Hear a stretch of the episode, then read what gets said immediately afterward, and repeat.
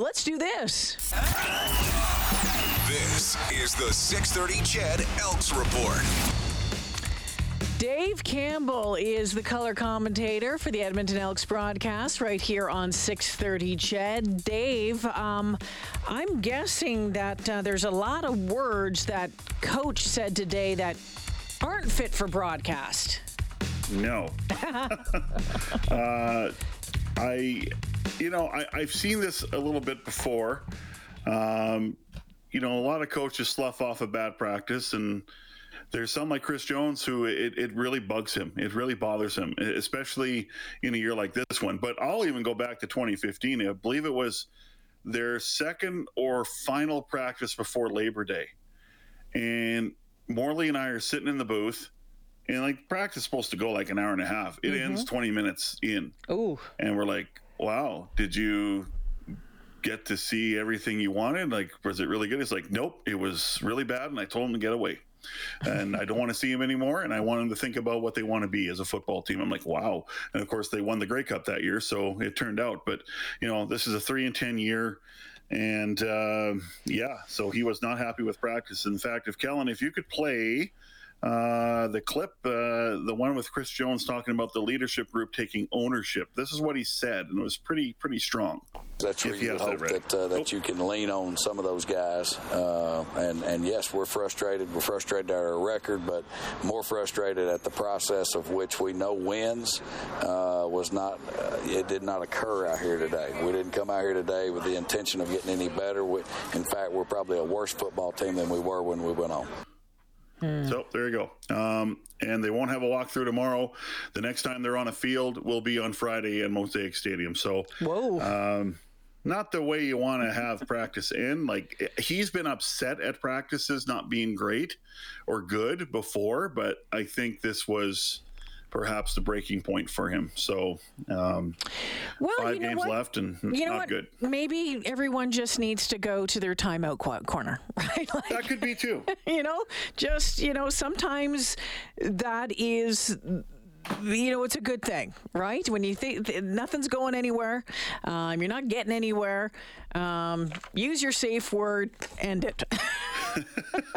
Well, we've all been on the other end, and I've, you know, kind of been on the end too of where I go, look, right now, I just don't want to, I don't want to talk to you. I don't want to be around you. You need to go and figure this out, mm-hmm. and then we'll talk later, mm-hmm. right? And I think a lot of this applies in pro sports too.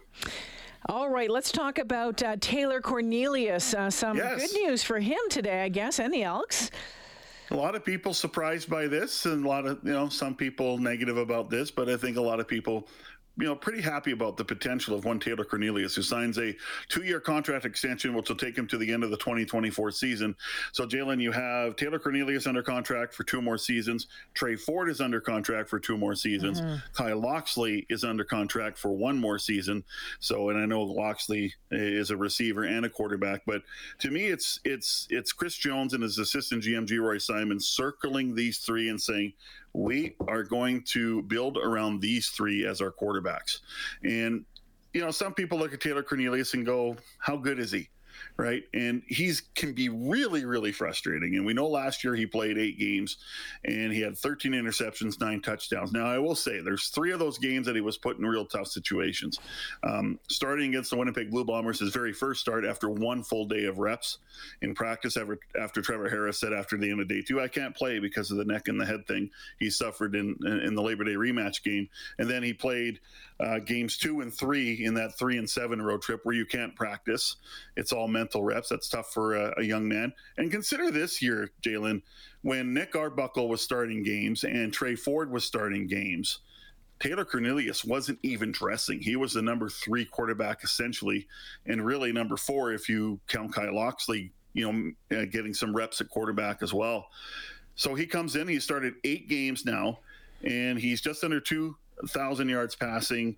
He's got eight touchdowns, six interceptions, leading rusher almost 300, five touchdowns on the ground. But if you look at the last four games, 1,044 yards passing, six touchdowns, two interceptions, mm. 59% completion rate, and that doesn't help with a 38% completion rate in that set. Uh, the second game against Ottawa at home, but the last two games, Jalen, 68% completion rate, 72% completion rate. I do think there's some improvement, and I do think that the, the talent he has around him, without a Kenny Lawler and a Manny Arceneaux, mm. has improved. Okay, uh, Dave. Before I let you go, I uh, just want to touch on this while I have a chance. Some sad news coming out of uh, the junior football camp uh, today, out of out of the Huskies um, uh, junior club, uh, with the passing of a longtime coach over there. Neil McLean. Yeah. Um, sad, really sad. Just it, it, floored me this morning when I found it out, uh, out the news, and you know, uh, got to say hi to Neil uh, once in a while. Mm-hmm. I know he helped out at Santa's Anonymous. Um, you know, when I was down there um, helping people, uh, you know, with the information, what they need to do, and lineups and things like that. Um, you know, just just a tremendous football man, tremendous person. Period, and it's tough to see this world without a Neil McLean. I mean, the, his heart was so big and he touched so many people. So uh, my condolences to the McLean family. Uh, much love and prayers, and mm-hmm. um, heaven just gained a huge angel today. Yeah, and one heck of a coach. Boy, boy, he's had a lot of impact on a lot of uh, young men and a lot of players you over bet. the years. So we're all thinking about the McLean family without a doubt. All right, uh, Dave, thanks for this. We'll talk to you soon. You betcha. Thanks, Jalen.